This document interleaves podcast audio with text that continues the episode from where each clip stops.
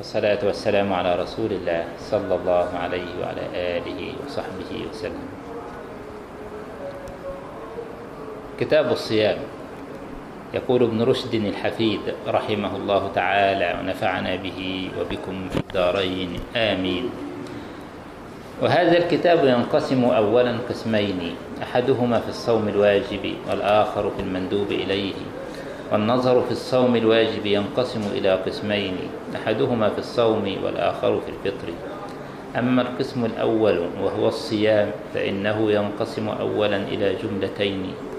إحداهما معرفة أنواع الصيام الواجب والأخرى معرفة أركانه.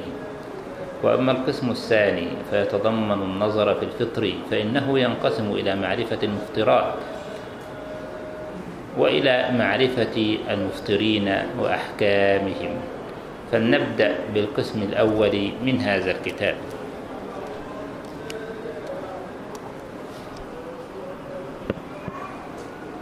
الجملة الأولى منه وهي معرفة أنواع الصيام فنقول إن الصوم الشرعي منه واجب ومنه مندوب إليه. والواجب ثلاثة أقسام. منه ما يجب للزمان نفسه وهو صوم شهر رمضان بعينه. ومنه ما يجب لعلة وهو صيام الكفارات.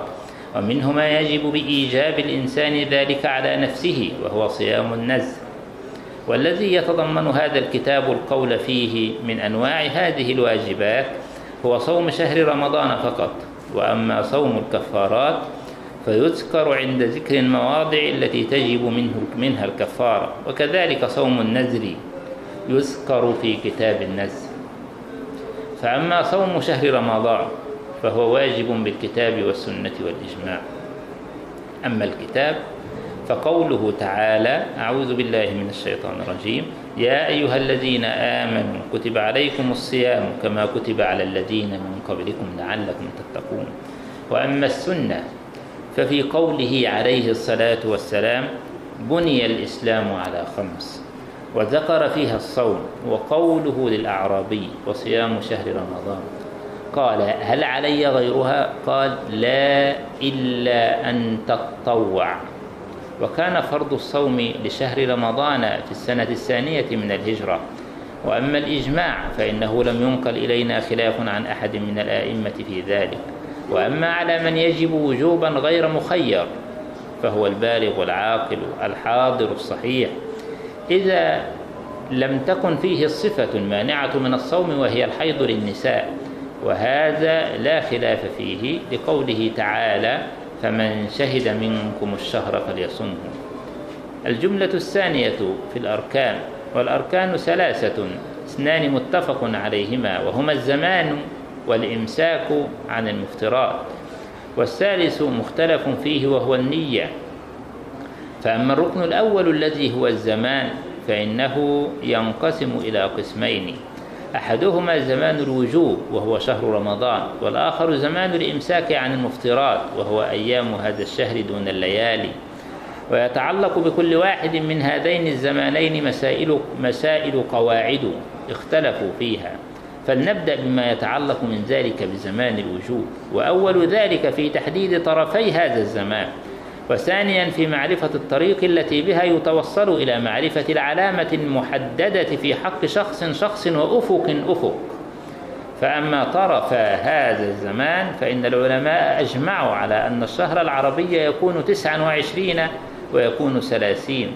وعلى أن الاعتبار في تحديد شهر رمضان إنما هو الرؤية لقوله عليه الصلاة والسلام صوموا لرؤيته وأفطروا لرؤيته وعني بالرؤية أول ظهور القمر بعد الزوال.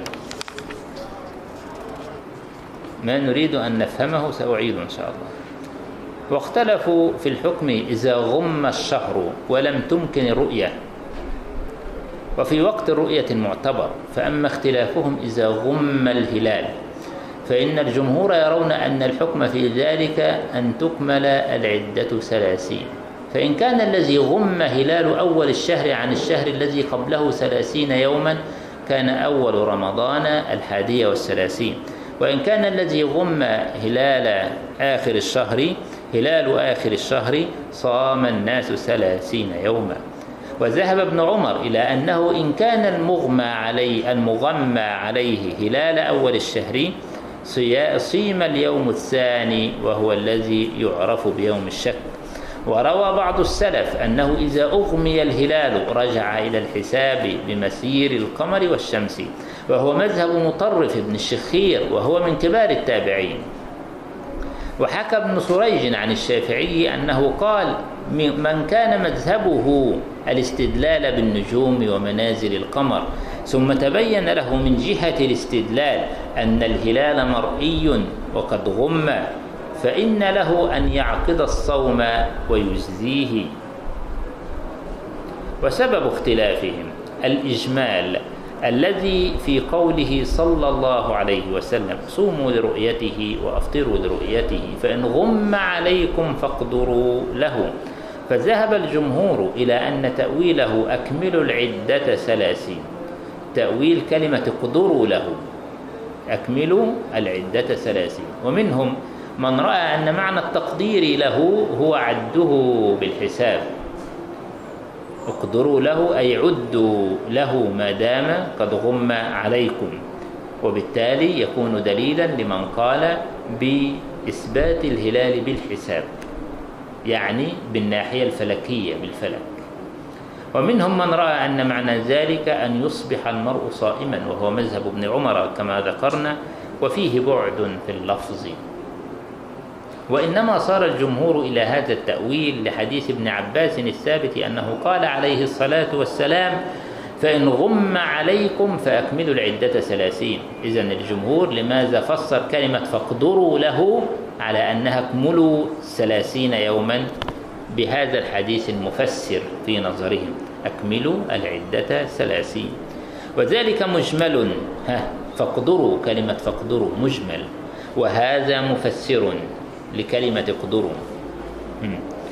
فوجب أن يحمل المجمل على المفسر. وهي طريقة لا خلاف فيها بين الأصوليين فإنهم ليس عندهم بين المجمل والمفسر تعارض أصلا. فمذهب الجمهور في هذا لائح. إذا ابن رشد يرجح مذهب الجمهور بأن كلمة اقدروا له ليس معناها العد بالحساب الفلكي وإنما معناها أكملوا العدة ثلاثين نظرا للحديث المفسر.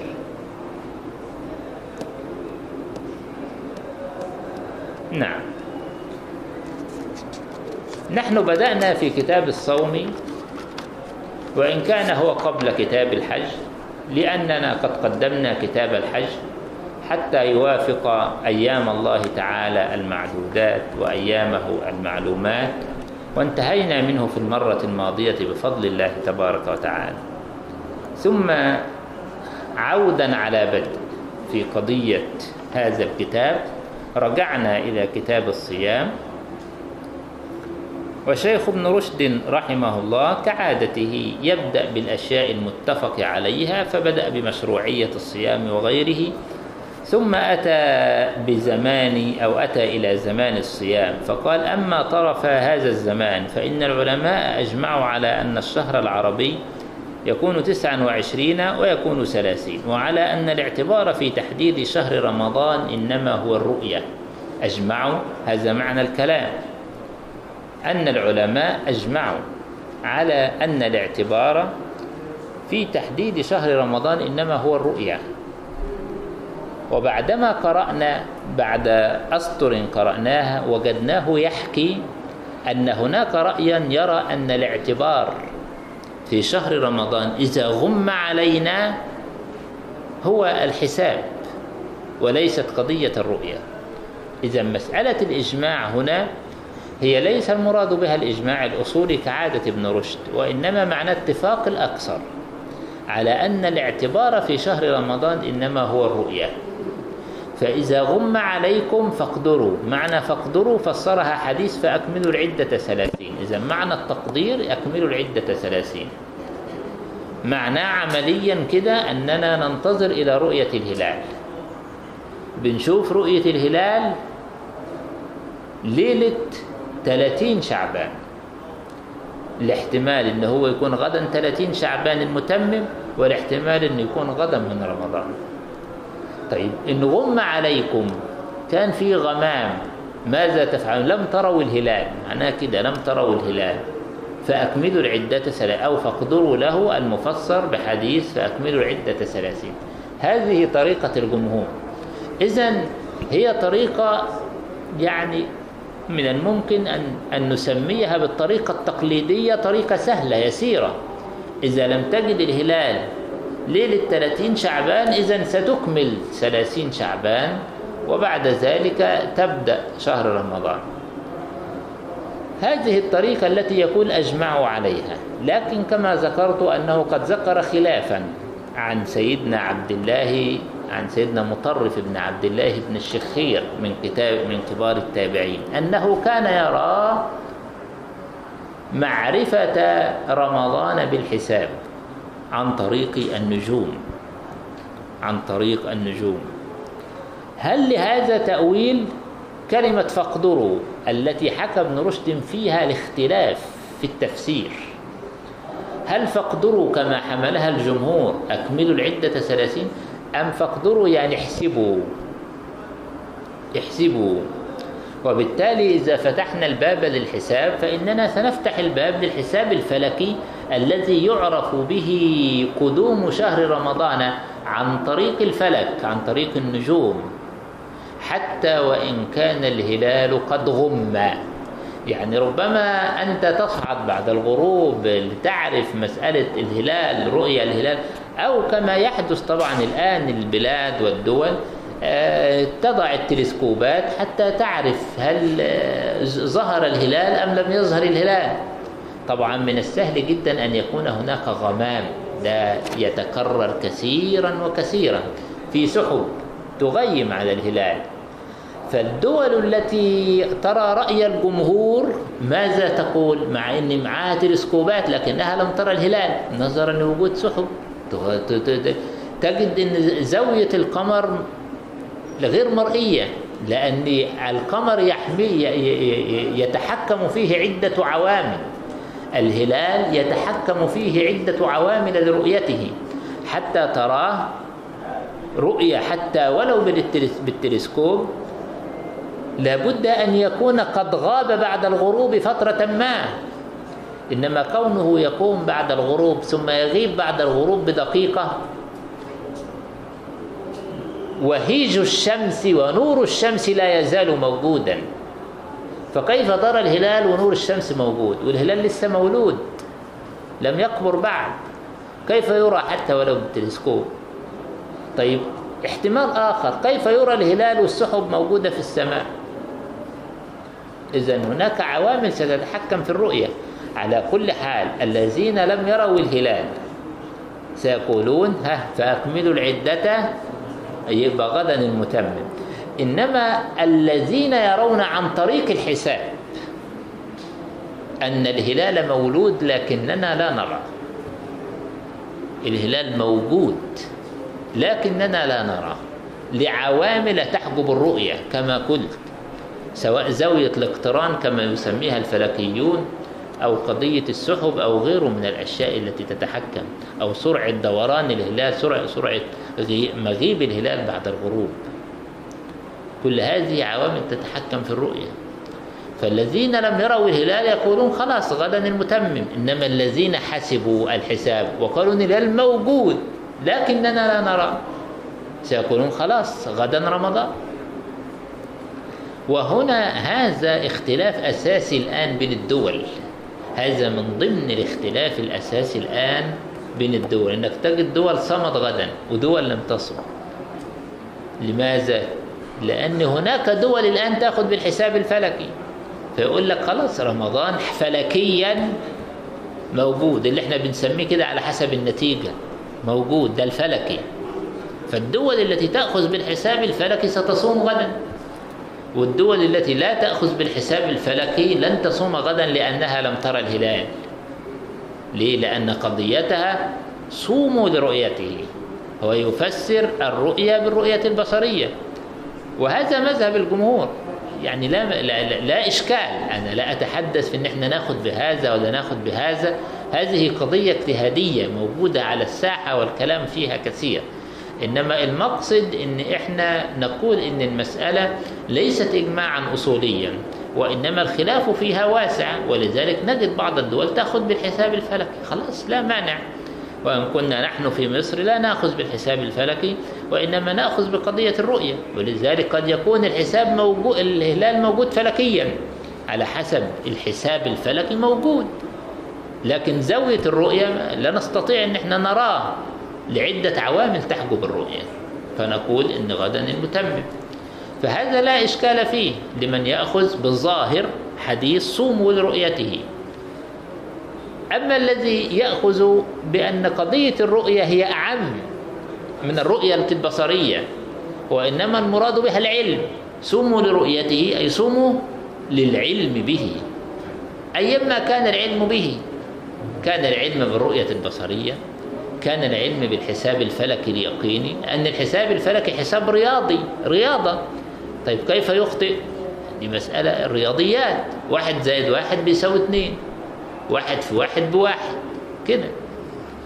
ولذلك هم يستطيعون أن يحسبوا شهر رمضان سنة 2050 الآن. سنة 2080 الآن. يستطيع أن يقول لك هيجي يوم كذا. بهذا الشكل فهذا يعني إذا قضية الإجماع التي يتحدث عنها ابن رشد ليست هي الإجماع الأصولي وإنما هو اتفاق الأكثر على أن العمل على رؤية الهلال إنما هو بالرؤية البصرية. نعم.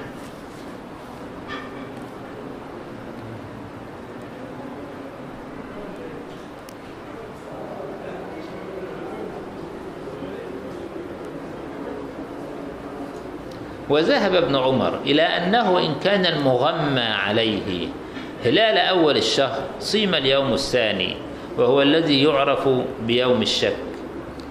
هذا مذهب ابن عمر مروي عنه رضي الله تعالى عنه. قضية أن الإنسان يصوم يوم الشك لاحتمال أنه من رمضان. هذا رأيه لكنه مخالف لرأي الجمهور من الصحابة والتابعين وجمهور الأمصار لحديث من صام يوم الشك فقد عصى أبا القاسم ولحديث أن النبي صلى الله عليه وسلم نهى عن صوم يوم الشك. وحكى ابن سريج عن الشافعي والإمام ابن سريج من الشافعية هو من أئمة الوجوه عند الشافعي.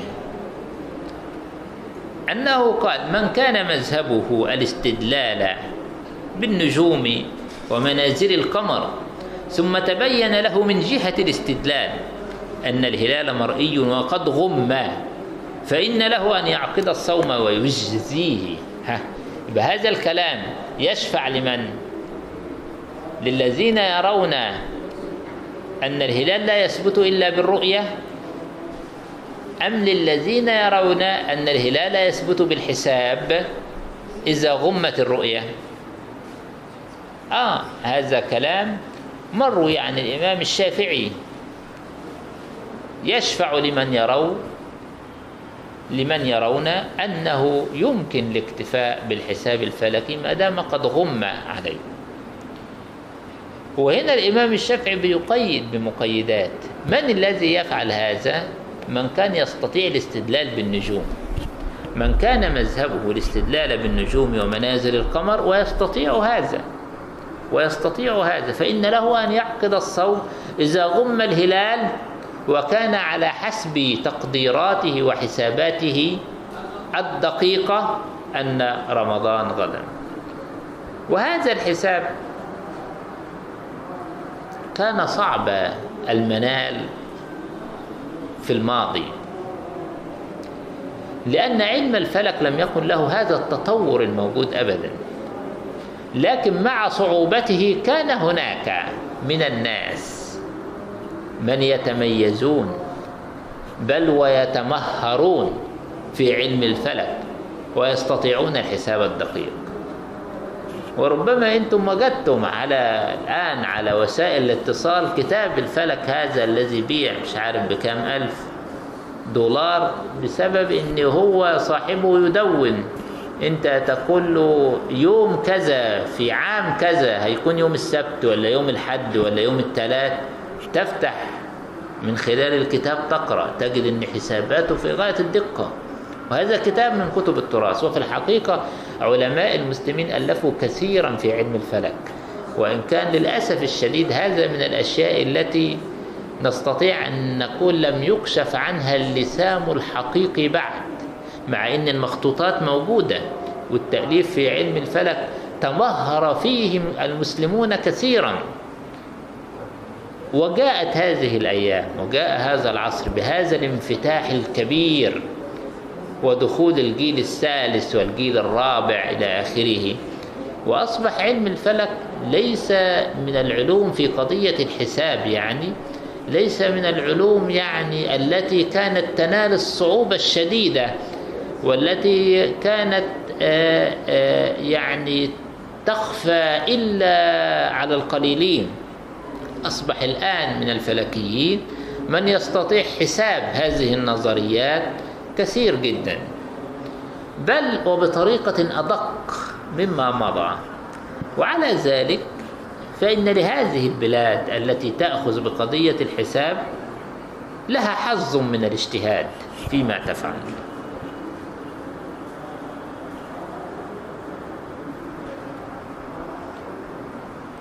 وأما اختلافهم في اعتبار وقت الرؤية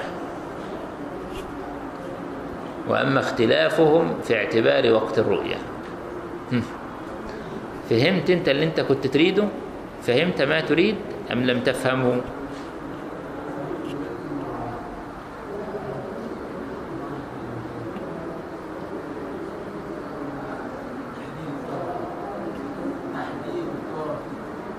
تحديد طرفي الزمان صح؟ معناه إيه؟ طرف طرفي الزمان بداية الشهر ونهاية الشهر. نحدده بالرؤية ولا نحدده بالحساب الفلكي؟ فأما طرف هذا الزمان فأجمعوا على أن الشهر العربي يكون 29 أو 30 يعني ما فيش شهر 31 ولا 28 طب هنعرفه بالهلال ولا نعرفه بالحساب الفلكي؟ فهو الشيخ بيقول أجمعوا يعني اتفقوا يعني اتفق الأكثر على الرؤية. وأما اختلافهم في اعتبار وقت الرؤية. فإنهم اتفقوا على أنه إذا رؤي من العشي أن الشهر من اليوم الثاني. ما معنى العشي؟ آه؟ المساء. من أي وقت من المساء؟ آه؟ من بعد الغروب. يعني من غروب الشمس اتفق العلماء على إنه إذا رؤي الهلال بعد الغروب يبقى هو لليوم القادم. يبقى غدا مثلا رمضان غدا شوال وهكذا.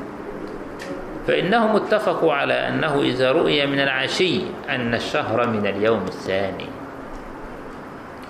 واختلفوا إذا رؤي في سائر أوقات النهار. ماذا لو رؤي بالنهار؟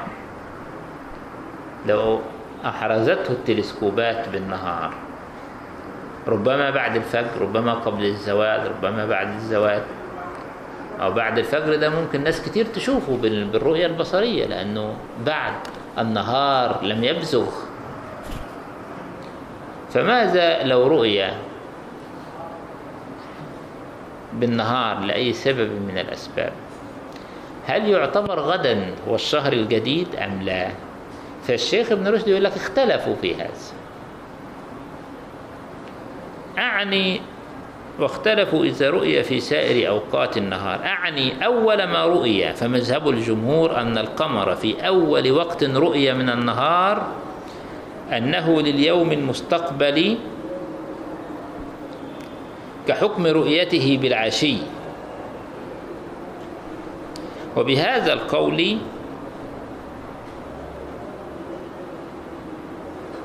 قال مالك والشافعي وأبو حنيفة وجمهور أصحابهم. وقال أبو يوسف من أصحاب أبي حنيفة والثوري وابن حبيب من أصحاب مالك إذا رؤي الهلال قبل الزوال فهو لليلة الماضية وإن رؤي بعد الزوال فهو للآتية. وسبب اختلافهم. ترك اعتبار التجربة فيما سبيله التجربة والرجوع إلى الأخبار في ذلك. ده كلام ابن رشد. سبب الاختلاف هو الرجوع إلى الأخبار وترك التجربة. إيه يعني ترك التجربة؟ هنا معناه إيه بالنهاردة؟ معناه ترك الخبرة الفلكية ترك علم الفلك والاتجاه فقط الاعتماد فقط على الأخبار. ده معنى كلام ابن رشد في سبب الاختلاف. الاعتماد فقط على الأخبار دون معرفة الواقع.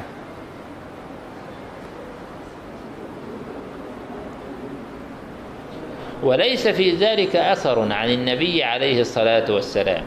يرجع إليه. أمال فين الأخبار؟ عن الصحابة.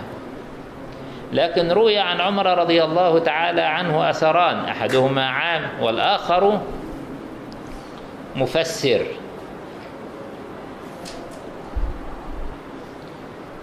فذهب قوم إلى العام وذهب قوم إلى المفسر. فأما العام فما رواه الأعمش عن أبي وائل شقيق بن سلمة. قال أتانا كتاب عمر ونحن بخانقين أن الأهلة بعضها أكبر من بعض. فإذا رأيتم الهلال نهارا فلا تفطروا حتى يشهد رجلان أنهم رأ أنهما رأياه بالأمس. يبقى الحديث العام ده دليل لمن؟ إذا رأيتم الهلال نهارا فلا تفطروا حتى يشهد رجلان أنهما رأياه بالأمس. طبعا فلا تفطروا إذا دي على نهاية رمضان. إذا رأيتم الهلال نهارا في نهاية رمضان فلا تفطروا لا تعتبروا شوال غدا حتى يشهد رجلان أنهما رأياه بالأمس. يبقى ده دليل لمن؟ دليل للجمهور الذين يرون أن الهلال لا يعتبر مغيرا إلى شهر جديد إلا إذا كانت رؤيته بعد الغروب. أما إذا كانت الرؤية قبل الغروب يعني نهارا في أي وقت من النهار فإنه لا يعتبر غدا شهر جديد. إذا رأيتم فإذا رأيتم الهلال نهارا فلا تفطروا. حتى يشهد رجلان أنهما رأياه أمس. يبقى رأيتموه نهار لا تفطروا. حتى يشهد رجلان أنهما رأياه أمس. يبقى معنى كلمة أمس؟ في المساء. لأن سيدنا عمر لم يوافق على النهار. إذا أمس يقصد بها أمس في المساء. وأما الخاص فما روى الثوري عنه أنه بلغ عمر بن الخطاب أن قوما رأوا الهلال بعد الزوال. نهارا بعد الزوال بعد الظهر فأفطروا. فكتب إليهم يلومهم وقال إذا رأيتم الهلال نهارا قبل الزوال فأفطروا وإذا رأيتموه بعد الزوال فلا تفطروا. أين الزيادة هنا في هذا الخبر؟ كلمة الزوال هي دي الزيادة. إذا رأيتم الهلال نهارا في الخبر الأول نهارا فلا تفطروا حتى يشهد رجلان أنهما رأياه أمس. إنما هنا نهارا قبل الزوال. يبقى الزوال هو التقييد اللي هنا. الذي خصص أو قيد يعني قيد عموم أو قيد إطلاق النص الأول عندما نتحدث على مصطلحات الأصوليين. هذا ليس من باب العام والخاص إنما من باب المطلق والمقيد. وقال إذا رأيتم الهلال نهارا قبل الزوال فأفطروا وإذا رأيتموه بعد الزوال فلا تفطروا. قال القاضي القاضي ابن رشد وأظن أنه يقصد نفسه. الذي يقتضي القياس والتجربة أن القمر لا يرى والشمس بعد لم تغب إلا وهو بعيد عنه. لأن ابن رشد هنا ابن الحفيد هو اللي برع في العلوم الطبيعية. إنما جده رحمه الله لم يكن مجاله العلوم الطبيعية. إنما كان كانت براعته منقطعة النظير في الفقه والأصول. إنما ابن رشد اللي معانا هو الذي برع في العلوم الطبيعية. قال القاضي الذي يقتضي القياس والتجربة أن القمر لا يرى والشمس بعد لم تغب إلا وهو بعيد منها لأنه حينئذ يكون أكبر من قوس الرؤية وإن كان يختلف في الكبر والصغر فبعيد. والله أعلم أن يبلغ من الكبر أن يرى والشمس بعد لم تغب. ولكن المعتمد في ذلك التجربة كما قلنا ولا فرق في ذلك قبل الزوال ولا بعده. يعني لا يعتد به لا قبل الزوال ولا بعد الزوال. وإنما المعتبر في ذلك مغيب الشمس أو لا مغيبها. فإذا غابت الشمس ورأيته بعد غياب الشمس يعتد به أن غدا شهر جديد. وأما اختلافهم في حصول العلم بالرؤيا طبعا قبل أن آتي لهذه المسألة الثانية أرجع لما بدأت فيه في هذه المسألة اللي هي قضية الاختلاف وأما اختلافهم في اعتبار لأن هذه أسطر تحتاج إلى وقفة وإلى شدة نظر. وأما اختلافهم في اعتبار وقت الرؤية فإنهم اتفقوا على أنه إذا رؤي من العشي أن الشهر من اليوم الثاني هذا خلاص مفهوم. واختلفوا إذا رؤي في سائر أوقات النهار أعني أول ما رؤي. فمذهب الجمهور أن القمر في أول وقت رؤي من النهار أنه لليوم المستقبل كحكم رؤيته بالعشي. وبهذا القول قال مالك والشافعي وأبو حنيفة وجمهور أصحابه. ثم ذكر قول أبي يوسف أنه مختلف. مختلف في ماذا قول أبي يوسف؟ والثوري وابن حبيب من أصحاب مالك. أبو يوسف يفرق بين قبل الزوال وبعد الزوال. يعني كأن أبو يوسف يقول إذا رأيته بالنهار فهو معتد به إذا كان بعد الزوال. فإذا كان بعد الزوال فغدا شهر جديد. أما إذا كان قبل الزوال فهو فغدا ليس بشهر جديد ده معنى الكلام طيب إذا كان هذا رأي أبي يوسف بهذا الشكل أن الهلال قد يرى من النهار وبالتالي يعتبر فيه الشهر القادم فهل كلام الجمهور أو الكلام الذي نسبه ابن رشد إلى الجمهور هذا صحيح؟ لا هذا فيه نظر كبير. فإن عكسه هو الصحيح. فالجمهور لا يرون أن الهلال له تأثير إلا بعد الغروب إلا بعد مغيب الشمس. وبهذا قال أبو حنيفة والشافعي ومالك وجمهور الفقهاء أن الهلال يكون له تأثير بعد المغيب وليس قبل المغيب. فأما نصيغ المسألة مرة أخرى نقول إيه؟ واختلفوا. إذا رؤي في سائر أوقات النهار. فمذهب الجمهور أن القمر في أول وقت رؤي من النهار أنه كلمة لليوم المستقبل إذا أراد به تمام الشهر فصحيح. أنه لليوم المستقبل إذا أراد به تمام الشهر فهو كلام صحيح مئة في المئة ولا مانع أن نحمل عليه كلام ابن رشد عذرا للمؤلف قدر الإمكان خاصة إذا كانت النسخ أحيانا مخطوطات تكتب وفيها أخطاء وفيها كذا للناسخين. لكن هنا سنضطر إلى التصحيح في الجملة التي بعدها. وليس كحكم رؤيته بالعشي.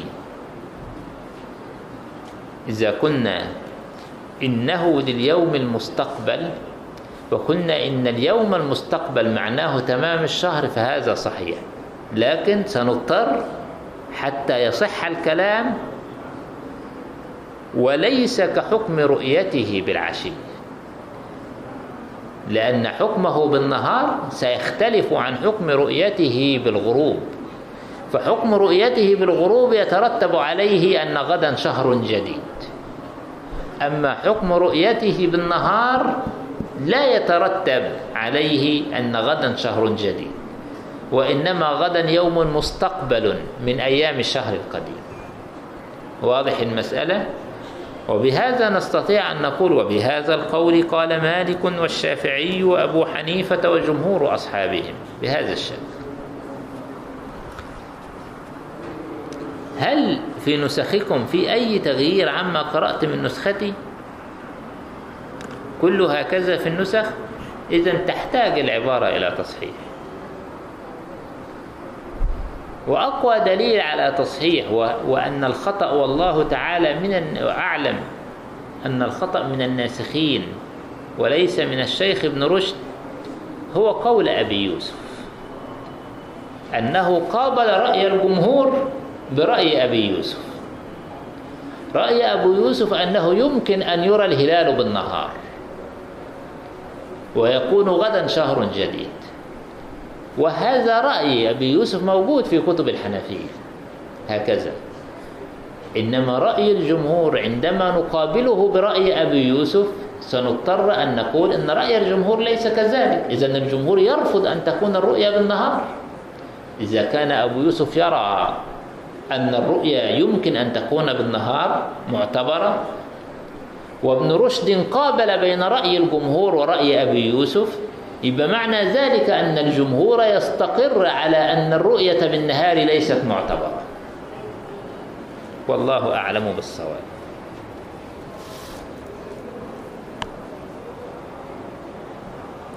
وسبب اختلافهم ترك اعتبار التجربة فيما سبيله ده كلام ابن ده فهم ابن رشد.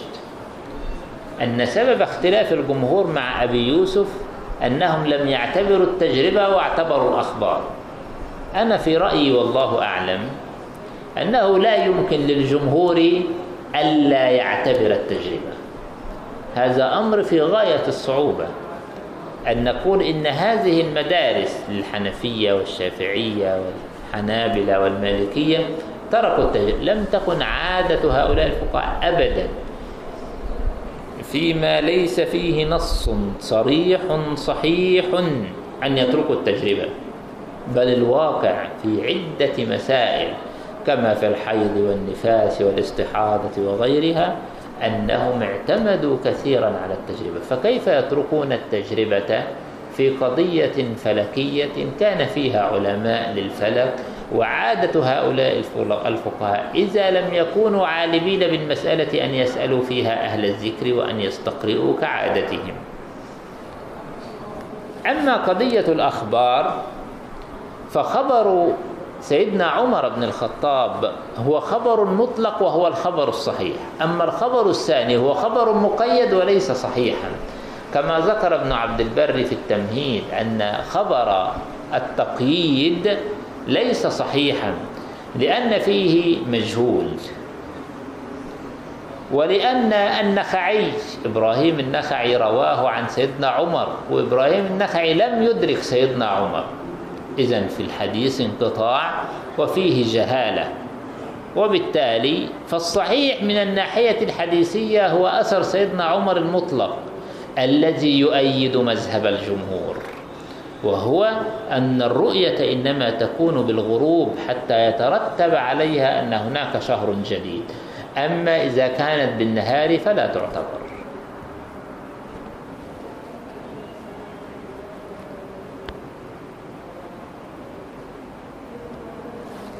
وأما اختلافهم في حصول العلم بالرؤية فإن له طريقين أحدهما الحس والآخر الخبر. فأما طريق الحس فإن العلماء أجمعوا على أن من أبصر هلال الصوم وحده أن عليه أن يصوم. طبعا فإن له طريقين أحدهما الحس والآخر الخبر. الحس يعني الرؤية واحد شاف الهلال والخبر أنت لم ترى الهلال لكن اللي شاف الهلال أخبرك برؤية الهلال. هو ده معنى العلم حصول العلم بالرؤية. قد يكون حصول العلم بالرؤية عن طريق الحس المباشر وقد يكون عن طريق نقل الخبر إلى الغير. كما تأتي دار الإفتاء تقول إحنا شفنا الهلال. هو أنت شفت الهلال؟ لم ترى الهلال. لكن علمت عن طريق الخبر. فأما طريق الحس فإن العلماء أجمعوا على أن من أبصر هلال الصوم وحده أن عليه أن يصوم إلا عطاء بن أبي رباح فإنه قال لا يصوم إلا برؤية غيره معه. واختلفوا هل يفطر برؤيته وحده في نهاية الشهر إذا رأى واحد الهلال هل يفطر أم يمسك كما يمسك جماعة المسلمين؟ فذهب مالك وأبو حنيفة وأحمد إلى أنه لا يفطر وقال الشافعي يفطر وبه قال أبو ثور وهذا لا معنى له فإن النبي عليه الصلاة والسلام قد أوجب الصوم والفطر للرؤية يبقى إذن ما معنى كلمة وهذا لا معنى له؟ اسم الإشارة الذي ذكره ابن رشد على ما يعود. أين المشار إليه؟ لما يقول الجم... مالك وأبو حنيفة وأحمد ذهبوا إلى أنه لا يفطر إذا رأى هلال الفطر وحده. وقال الشافعي يفطر وبه قال أبو ثور وهذا لا معنى له فإن النبي عليه الصلاة والسلام قد أوجب الصوم والفطر للرؤية يعني ابن رشد يرجح مذهب الشافعي هنا. ولا يرجح مذهب الجمهور. الجمهور يقولون هو رأى, رأى هلال الفطر وحده لا يفطر. ابن رشد يقول كيف لا يفطر وهو هذا معارض لحديث النبي صلى الله عليه وسلم صوموا لرؤيته وأفطروا لرؤيته. هو رآه كيف لا يفطر. ده معنى. إذا المشار إليه كلام الجمهور. أنه لا يفطر وهذا لا معنى له عند ابن رشد. فإن النبي عليه الصلاة والسلام قد أوجب الصوم والفطر للرؤية طبعا قضية أنا بحكي الآن كلام ابن رشد وهذا لا معنى في نظر ابن رشد. إنما أنت إذا أردت أن تحلل مذهب الجمهور وجدت له مبررات فيما يقول أن هذا لا يفطر لأنه متهم في الفطر. هذا رقم واحد. رقم اثنين إنه لابد من الشهادة حتى تكون الشهادة معتبرة على رؤية هلال الفطر أن يكون هناك شاهدان وليس شاهدا واحدا. لماذا شاهدان؟ قد يضل الشاهد قد يضل الشاهد. قد يظن ما ليس بهلال هلالا. قد يظن ضوءا معينا هلالا. ومن هنا قالوا لا يفطر. إذا لهم نظر في المسألة لهم وجهة نظر ولهم رأي. لكن ابن رشد اعتمد على ظاهر الحديث. قال هذا يقين للشخص. خلاص لماذا لا يفطر؟ على كل حال. باقي كلام ابن رشد. فالرؤية إنما تكون بالحس. ولولا الإجماع على الصيام بالخبر عن الرؤية لبعد وجوب الصيام بالخبر لظاهر هذا الحديث. ولولا إجماع المسلمين على أن الناس يصومون عندما يخبرون أن الهلال قد رؤي لما صح للمسلمين أن يصوموا بمجرد الخبر؟ لأن الخبر يعارض في ظاهره ظاهر الحديث وهو صوموا لرؤيته الناس لم يروه. لكن أجمع المسلمون على أن الناس يصومون بمجرد الخبر. والإجماع أقوى حجة من خبر الآحاد. وإنما فرق من فرق بين هلال الصوم والفطر لمكان سد الزريعة. يعني إيه فرق من فرق بين هلال الصوم والفطر؟ بعض العلماء يرون أن هلال الصوم يكفي في شاهد واحد كالحنفية. مثلا إذا كانت هناك غيام وهكذا في قول الإمام مالك يكفي فقط شاهد واحد على هلال الصوم. لماذا؟ لأنه ليس الناس متهمون في متهمين في الصيام في هلال الصوم. إنما متهمون في هلال الفطر. الناس عايزة تأكل عايزة تعين. فواحد يجي يقول فقط لا نقول له لابد من شاهدين في هلال الفطر. وإنما فرق من فرق بين هلال الصوم والفطر لمكان سد الزريعة ألا يدعي الفساق أنهم رأوا الهلال فيفطرون وهم بعد لم يروه. ولذلك قال الشافعي إن خاف التهمة أمسك عن الأكل والشرب واعتقد الفطر. إن خاف التهمة أمسك عن الأكل والشرب واعتقد الفطر. وشذ مالك فقال من أفطر وقد رأى الهلال وحده فعليه القضاء والكفار. وقال أبو حنيفة عليه القضاء فقط. إذا أين شذوذ مالك في نظر ابن رشد؟ أين شذوذ مالك؟ إنه قال آه عليه القضاء والكفار. طب أين الشذوذ؟ أين الشذوذ؟ هو يرى أن الإمام مالك غلظ الأمر في غير تغليظ. كيف الرجل يكون قد رأى الهلال وأفطر ونقول إن عليه الكفارة وهو قد رأى الهلال في يقين نفسه أليست هذه شبهة دارئة للكفارة؟ هذا ما يريد ابن رشد أن يقوله. أليس كونه قد رأى الهلال وأفطر في يقين نفسه بناء على يقينه أن هذه شبهة دارئة للكفارة؟ كان يكفي على الأقل أنه يقول عليه القضاء إنما لا يقول عليه الكفارة هذا تحليل ابن رشد لشذوذ الإمام إن صحت قضية الشذوذ وهي لا تصح.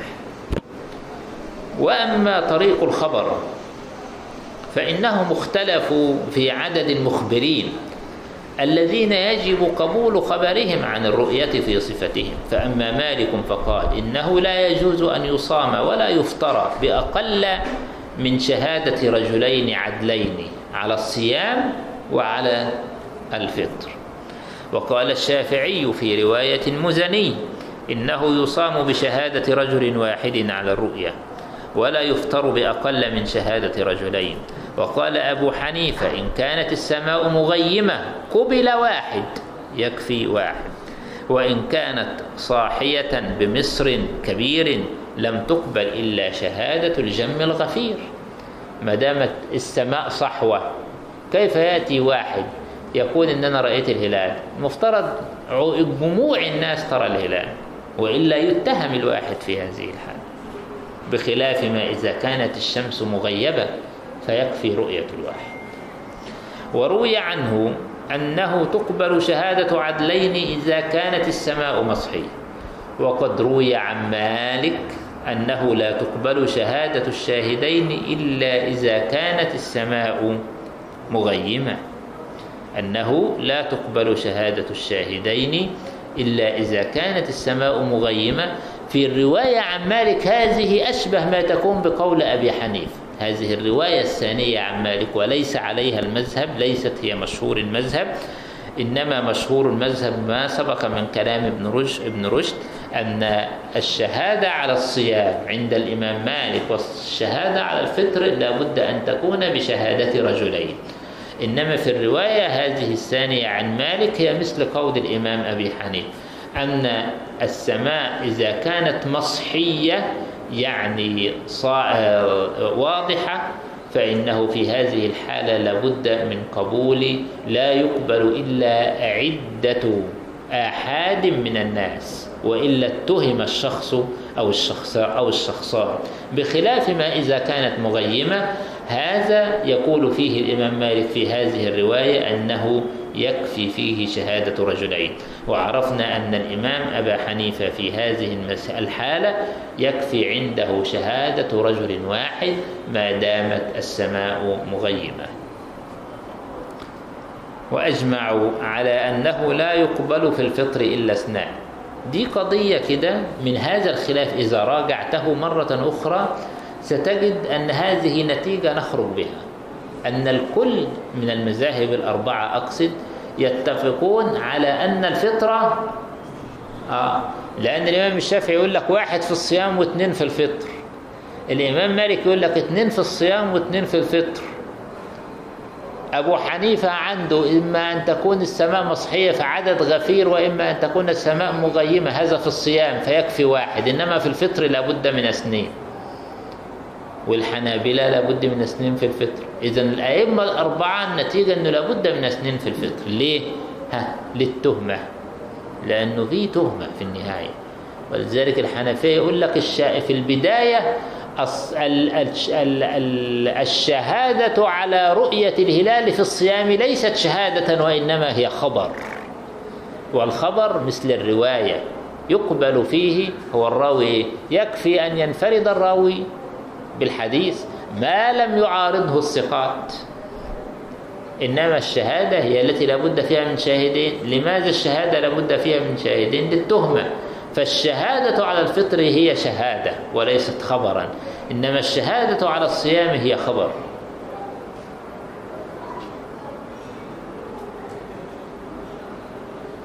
وهذا طبعا السبب الرئيس للخلاف بين الفقهاء في تحديد نصاب الشهادة في الصيام والفطر. فمن رأى أنه خبر قال يكفي الواحد ومن رأى أنه شهادة قال لابد من اثنين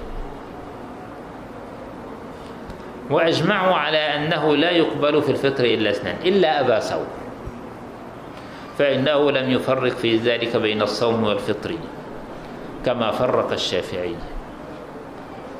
اشمعنى كما فرق الشافعي؟ أبو ثور كان شافعيا في البداية ثم استقل عن المذهب ورأى الاجتهاد المطلق فهو لم يفرق كما فرق الشافعي.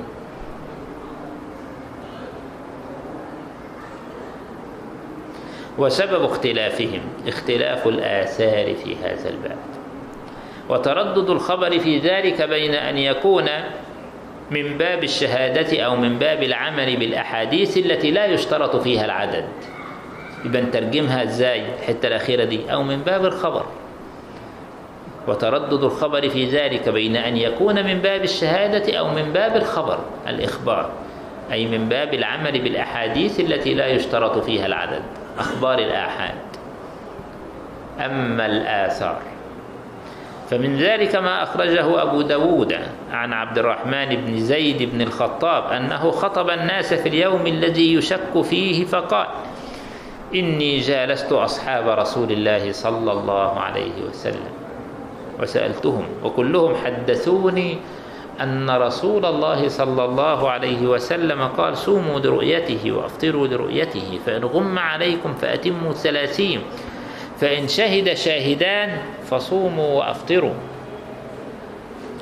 ومنها حديث ابن عباس أنه قال جاء أعرابي إلى النبي صلى الله عليه وسلم فقال أبصرت الهلال الليلة. فقال أتشهد أن لا إله إلا الله وأن محمدا عبده ورسوله؟ قال نعم. قال يا بلال أذن في الناس فليصوموا غدا. كان كم واحد في الحديث ده اللي شهد؟ واحد بس. إذا ده يصح دليلا لمن؟ يصح دليلا للحنفية. ها؟ ويصح دليلا لمن تاني؟ الحنفية طبعا إذا كانت السماء مغيمة لأنه قالوا إذا كانت مصحية كيف يأتي واحد؟ هذا رأوه مخالف للقواعد العامة طبيعية طيب ده يصح دليلا للحنفية. ها في حالة إذا كانت مغيمة. ويصح دليل لمن؟ ويصح دليل للشافعية على الواحد. تمام. طيب الحديث الأول يصح دليل لمن؟